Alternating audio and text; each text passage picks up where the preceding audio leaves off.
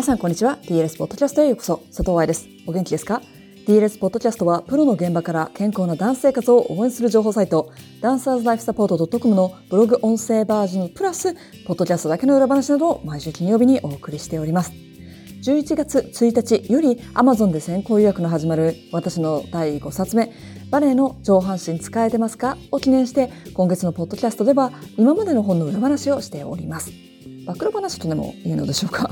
今まであまり表でお話ししてこなかったことや今だから考えられること気づくことそういう話をしてきているポッドキャストは楽しんでいただけておりますでしょうか？感想はいつでも hello.dancerslifesupport.com にメールして教えてくださいね。もしくはインスタで dancerslifesupport を探して DM してくださいませ。もしみんなの前で言ってもいいよという人がいたら、ポッドキャストを聞いている風景の写真をインスタストーリーでアップしてくれませんか？その際、私が見つけられるように、アットダンサーズライフサポートをメンションしてくださいね。ああ、こういう風景で、こういう場所で聞いてくれてるんだなと思うと、一人でこのようにマイクに向かって過去の失敗を お話ししていく勇気になります。シリーズとしては4冊目となる上半身本でやりたかったことは大きく分けて2つ。1つは男の子ダンサーを使うこと。もう一つはみんなで一緒に作ること。2020年に多くの人が目覚めたと思う差別。意図的に悪意を持って差別してなくても存在する差別や問題に対し行動を起こさないということは加害者を加担しているという事実。そのおかげで DLS の中でも大きな変化がありました。ブログ記事の言葉遣いを変更したり、セミナーやブログ記事で取り扱うテーマを変えたり、それを形に残したくって、上半身本では男の子ダンサーの使ってほしいと戦いました。あえて戦いましたと言っている理由はメルマガ読者の皆さんにはリアルタイムでお話ししてきているから多分知っているとは思うんですが最初は出版社から OK が出なかったんです。そこで皆さんの力を借りてアンケートに答えてもらいデータを持って交渉しました。消費者の声は著者の私より全然強いんです。もう一つのポイントみんなで作るとしたかった理由はもちろんここもパンデミック。多くの人たちがバーチャルでしか会えないというシチュエーションを体験してきたと思うんですね。私も2020年1月のプリエボン先行予約イベントの後、日本に戻れなくなりました。毎年セミナー会場で会っていた、久しぶり元気だったと言い合える顔ぶれや、次のセミナーは何がいいなんていう話は、実はとてもスペシャルだったんだと気がついたし、あれだけ面倒だと思っていた根作りは、家から出るからこそ行う行動なんだということも再確認しました。だからこそ今まで DLS を応援してくれていた人たちと共にこの本を作りたかった。メルマガ読者さんなら知っている通り本のタイトルから表紙の色、表紙のポーズ、先行予約の特典など皆さんから意見をもらってそれを反映させてきました。実はこの本のドラフトも DLS 公認インストラクターの何人かに読んでもらって分かりづらいところを指摘してもらったりもしていたんです。男性ダンサーについてそして同じ土俵に立つことという話やインポスター症候群の話はすでにポッドキャストでしていますのでそちらについてもっと知りたい人はエピソード414そして415を聞いてくださいね。スタンス本での学びはリーダーとしてトップとしてメッセージをクリスタルクリアにすること。ターンアウト本での学びは自分にとって大切な人の意見と外野の意見を分けて進むこと。プリエ本では全ての土台は健康であり、それはゴールではなくてスタート地点だということ。では、上半身本では何を学んだのか。それは、アスク、聞くという勇気です。聞くという意味に訳されがちなんですが、ここではもう少し問う、尋ねるという意味で使っています。頼むという意味合いも強い単語ですね。他の4冊と違って、この本は出版社の人とメールでやり取りしている時に私がアスクした本です。本書きますとか書かせてくださいではなく向こうからオファーがあったわけでもなく上半身本を楽しみにしてくれている人たちがいるんです。どうですかというお尋ねをしました。本に男性ダンサーを入れてほしいと頼んだことも本人たちに本のドラフトを読んでくれないと頼んだのもメルマガ読者さんたちに表紙のポーズや色本の題名を選ぶのを助けてもらったのもこの本では Ask and you shall receive という新約聖書の有名なフレーズを思い出すような学びがたくさんありました。聖書の深い意味はバイブルスタディというカテゴリーなので私は全くわかりません。でも欲しいものがあったらまずは口にしないともらえるか聞かないといけないよねという意味だと私は今考えています。英語だとねそれはそうだと思われそうなんだけどこれって結構難しいんですよ。自分の中で欲しいものが明確でなければいけない。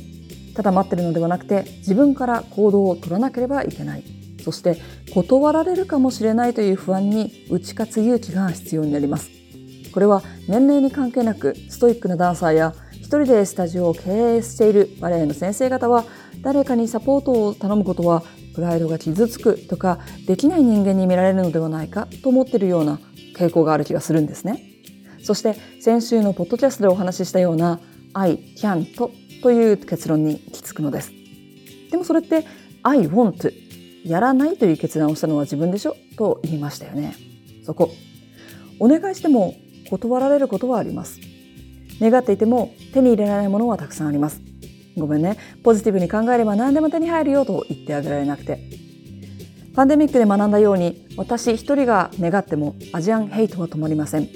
多くの人が立ち上がらないと変わらないことがたくさんあります。トーシューズで踊れるだけの強さができていない子どもたちにポワントを履かせる大人や痩せているだけ体型だけでバレエの才能があるかを判断する脳みそがついてきていないコンクール試験官。子供が怪我をすると知っていても先生がおっしゃるからとレッスンに通わせ続ける親。職業ダンサーのはずなのにレッスン費を払い怪我して舞台に立てなかったらリハーサルに出ていたのにお給料が出ないという名前だけのカンパニー。これらをポジティブシンキングだけで変えられるんだったら私は DLS をやめてダンサーポジティブシンキングお寺を建てます。でもそうじゃない。とはいえ自分から行動するというのは大切ですよね。本が売れないからと言われたけれど男性ダンサーのイラストを使ってくれと何度もアスクすること。